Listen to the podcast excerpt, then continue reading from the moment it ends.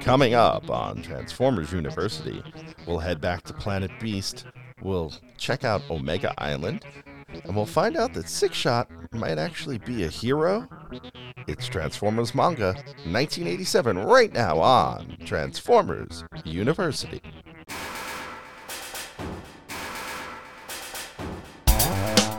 Hello, my friend, and welcome to episode 125 of Transformers University. I am your host, Anthony Brucalli, owner, operator, madman behind TFU.info, the website, the toy archive. This podcast, TFU News and Views podcast, and oh so much more. I want to thank you for joining me, hopefully, for all 125 episodes of this podcast. We are still in 1987, though we will be wrapping up 1987 real soon. It's only a handful of episodes left. There's only so much more we can cover from this time period. But one of the more unique pieces we will cover right now, and that is Transformers Manga from TV Magazine from 1987. And this encompasses 5 parts, issues 1 through 5, plus a side story that was published in between that wasn't given a number. So we have chapters 1 through 5, plus a story called, I want to get the title right. Why am I turning the page? It's right here. The Decisive Battle on Planet Beast. So without further ado, we're going to start with part 1. And this one isn't terribly complicated. The Autobots are dedicating a statue to the now dead again Optimus Prime on the planet Athenia. This takes place in the series shortly after Optimus's re-death, if you will. And these stories all kind of take place peppered within other episodes of the Headmaster's cartoon that we've already covered. So we'll punch in where we can and try to figure out where things belong. So you're not going to meet anything too new and out of the ordinary. But this story is very basic. A fight breaks out between the Autobot Headmasters and the Decepticon Headmasters. They use their Headmaster powers and the Autobots win. There's not a lot here. It's not really that important or interesting story, but it does take us to our interlude story, and that is the decisive battle on Planet Beast. So it takes us back to Planet Beast, home of, the Beastformers, a.k.a. the Battle Beasts. Our Autobot Headmasters, we find out they have titles when they're introduced in this issue. We have Electric Warrior Highbrow, Strike Commander Chromedome, Photon Destroyer Brainstorm. Does that mean he uses a Photon Destroyer or he destroys photons? You decide. And, of course, Hardhead, who is nothing other than Land Conquistador. Hardhead. And by the way, the translations for these all come from the Viz Media Transformers, the Manga Volume 2. You can get that on Amazon if you use our Amazon link, tfu.info/Amazon. Search it out there. Big help to us. It's a great little book. You should check it out. Volumes 1 through 3 all have some very neat and interesting stuff, which I'm experiencing for the first time here with you. And so this story takes place on Planet Beast. And on Planet Beast, Predaking, the Sharkticons, and Alligatatron, which is the leader of the Decepticon Beastformers, are terrorizing the Autobot Beastformers. And interesting note here on Sharkticons being part of Predaking. This is really a form of toy marketing from Japan. So the Sharkticons were part of the Animatrons, which were the Japanese word for Predacons in Japan in the 80s. So the Predacons and the Sharkticons naturally go together here. Plus, Sharkticons weren't sold at retail in Japan. You actually had to fill out a handful of surveys that were packed in with the Beastformers toys and then send out to get a Sharkticon as a mail away. So these kind of all grouped together in this story. So it's kind of neat seeing them arranged this way. And so Highbrow and Brainstorm stumble upon Predaking and company and start fighting Predaking. Elsewhere on the planet, Chromedome and Hardhead are caught up in vines, and the Autobot Beasts come and rescue them, and we find among the Autobot Beasts is a human child named Kane, and he looks like a Battle Beast with a human head. And This story is the only time we will meet Kane in Headmaster's lore, and up until now, as of this recording in 2023, he has never popped back in any other Transformers media. So this is the only time you will meet him. And from here, Brainstorm and Highbrow are captured and held as bait to draw out White Leo, the leader of the Autobot Beastformers. Kane sneaks in and distracts the Decepticons, allowing Highbrow and Brainstorm a chance to escape. And then a fight breaks out. Two Decepticon beasts take arrows straight to the head. I told you last episode these manga issues can get weird and crazy, and this is certainly one of them. So Drill Frog and Killer Fish, who in Battle Beasts were called Horny Toad and Killer Carp, respectively, both take arrows straight to the head. White Leo arrives, and as does Raiden, the Autobot combiner, a train combiner.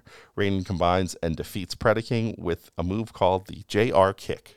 So there's nothing really on the JR Kick. I can only assume that's a junior kick, because the headmaster, the train bots are kind of younger Autobots and treated as such. So I'm guessing that's where it comes from. The Decepticons retreat and the Autobots win. So that takes us to part two of the story. In part two, the Autobot and Decepticon headmasters fight at an Alaskan base. The Autobots win, and the story itself isn't really terribly interesting, but what is neat is that the whole story takes place around the transtectors, the heads, not being able to merge with their bodies. And so that's the one interesting part of this part two story in this series. The story itself, the battle's kind of meaningless, but it is kind of neat seeing them not being able to combine for a while and having their bodies kept away from them. But really, it's totally skippable. And that will take us to part three. In part three, Daniel is aboard the robot train, a.k.a. Raiden, as his train form combined. And the train not only flies through space, but also dives into the ocean. How totally normal. They're looking for a giant squid that is... stealing energy from their underground bases, because those bases have been attacked. And they are attacked by, you guessed it, a giant robot squid. Eventually, everyone escapes out of Raiden. Raiden transforms to save the day, combines, and uses the robot squid as like a mace to throw at the other Decepticons. The end. These stories do get weird. There isn't a lot to them, but they do have some really big, weird concepts in them at times. So this one's fun just because of the underwater atmosphere, but there's really not a lot else going on there. These stories do kind of exist in a vacuum. Now, still got two more stories to go, and I feel like the last two stories are the most interesting. So you will find out about them right after this. Hey, want to help out this podcast or the website TFU.info? There's a number of ways you can do it. Let me tell you how. You can help us directly by joining our Patreon and enrolling as a student at Transformers University. There, you'll get early access to the podcast as well as exclusive behind-the-scenes peeks and perks for as little as $1 a month. Sign up is quick and easy. Just swing on by to www.patreon.com/TFU.info. Another way you can help us is by using our Amazon link, www.tfu.info/Amazon. Type that into your browser whenever you want to shop at Amazon, and a portion of what you spend will be contributed back to us. It's that easy. Finally, you don't become the world's longest-running Transforming Toy Archive without some help from other fans. We're always on the hunt for photos of figures and accessories we're missing from our pages. If you'd like to contribute, go to tfu.info/help for a list of what we need, or send an email to info@tfu.info. tfu.info, the Alpha Trion and Omega Prime of Transforming Toys. Now, back to the show. And that'll take us to part four, which is by far my favorite out of all these that we've done so far. The Headmaster Autobots and Daniel are chasing Sixshot in space. Space! Sixshot has stolen their rations. He has taken food. Sixshot has stolen the food. Someone shot the food. And in this fight in space, he flees, and because he has plans to fight the Space Demon Lord Greatus. We don't actually get to see Space Demon Lord Greatus in this story, and I kind of wanted to. And we find out that as Sixshot returns, goes into this inhabited planet, he uses the food to feed woodland creatures. Sixshot, playing Snow White, having a softer side, and you know who finds this out? Daniel, because Daniel is hitched a ride on his back, and it's like, hey, didn't you feel me back there? And Sixshot's like, no. So Sixshot discovers Daniel, and we find out that Sixshot is actually a mercenary. In the course of this, Sixshot is attacked by space hunters, and they actually happen to shoot Daniel in the arm, in the bicep. So in protecting Daniel, Sixshot attacks the space hunters and shows off all 6 of his modes. And his 7th mode. So this is something I didn't know. Sixshot has a 7th mode, and I guess you can do this with the toy. It's called Wing Wolf, and it's kind of like part winged plane, part wolf mode. So that's pretty neat that he shows off his 7th mode. So I guess that makes him 7-Shot. Sixshot, he successfully protects Daniel and reveals that he has a debt to pay to Galvatron and can never join the Autobots. And he leaves Daniel behind, but sends an SOS to Athenia to allow Daniel to get picked up on this strange planet that he just abandoned him on, with no food because he gave him to all the animals. So Sixshot flies away. The end. So this one to me is the most interesting because we find out there is more to Sixshot than just being the ninja consultant.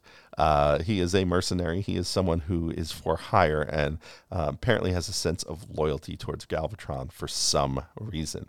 I think some of this will be revealed in the cartoon later on, and it does give some foreshadowing to maybe towards Sixshot's future with the Decepticons. And finally, that brings us to our last story, part 5, which is takes place on a place called Omega Island, where we find Snapdragon and Apeface, the Horrorcons, looking for a weapon called the Charge Arrow.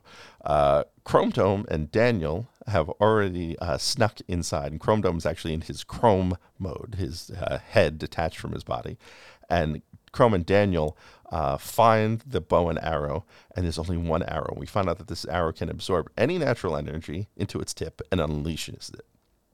Just then, the Horrorcons attack, and Chromedome tries to use the arrow on the Horrorcons, but they cast doubt at him. They tell him he is not the hero enough to use the arrow, and that doubt causes it to fail to charge. Chrome then has this vision and talks to what feels like the ghost of Chromedome. I don't know if he's talking to the body or if there's more here, that Chromedome used to be someone else. Now Chrome inhabits his body. But in talking to him, Chromedome tells Chrome that he has to have courage. And he points to Daniel, who's fighting off the Horrorcons by himself, even though he is a small human. Chromedome then tries again with courage to use the arrow, and it works, and he shoots Apeface right in the head. I mean, I'm not talking about it. Everyone takes an arrow to the head in these stories, and this arrow sets them both on fire. They flee and fall into the sea, and the Autobots win with the power of courage.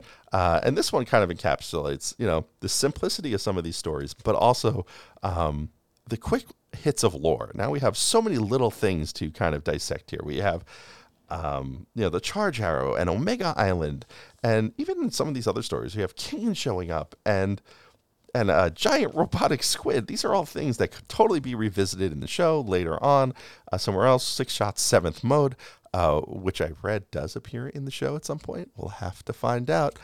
Now there are more manga stories to be told and talked about. But for this episode, these were the ones published in 1987 up through December of 87. This last story that we talked about was actually published December 1987. So we will continue this part in a part 2 in 1988. So for now, this wraps up this portion of the manga story. What's on our next episode? You'll have to come back after this to find out. Thanks for listening to the show. Stick around to hear what's coming up next episode, but first, I want to fill you in on a few ways you can stay in touch with the show. Want to be on the show? Leave us a voicemail at 702-763-4838. That's 702-POD-4TFU. Or send an email to info@tfu.info. Be sure to catch us on Twitter at TFU_info and on Facebook and Instagram under the username TFU.info, all one word. Also, please subscribe to our YouTube channel, youtube.com/TFU.info, where we post all of our podcasts, plus special video segments, reviews, and live coverage of Transformers-related events such as New York Toy Fair and New York Comic Con. I hope you enjoyed this episode. Please visit us at www.tfu.info, the world's longest-running transforming toy archive. So with that, we will wrap up this 125th episode of Transformers University. Next time on the show, we're going to do another 3 episodes of the Headmasters cartoon series. We'll head to Planet Hive. We'll find out about Scorponok's weakness, and we'll head to a twin star system. What does that all mean? I don't know. I kind of just gleaned that off of TF Wiki. I've never watched these episodes, so come along with me and enjoy the ride and see what they're all about. If you know, don't tell me. But if you like this episode, tweet at me at TFU_info on Twitter. You can also catch me on Instagram and Facebook, TFU.info, all one word. Same on YouTube, TFU.info, all one word. And, of course, on the website, www.tfu.info. Until next time, I am your host, Anthony Brucalli, owner, operator, madman behind TFU.info. See ya.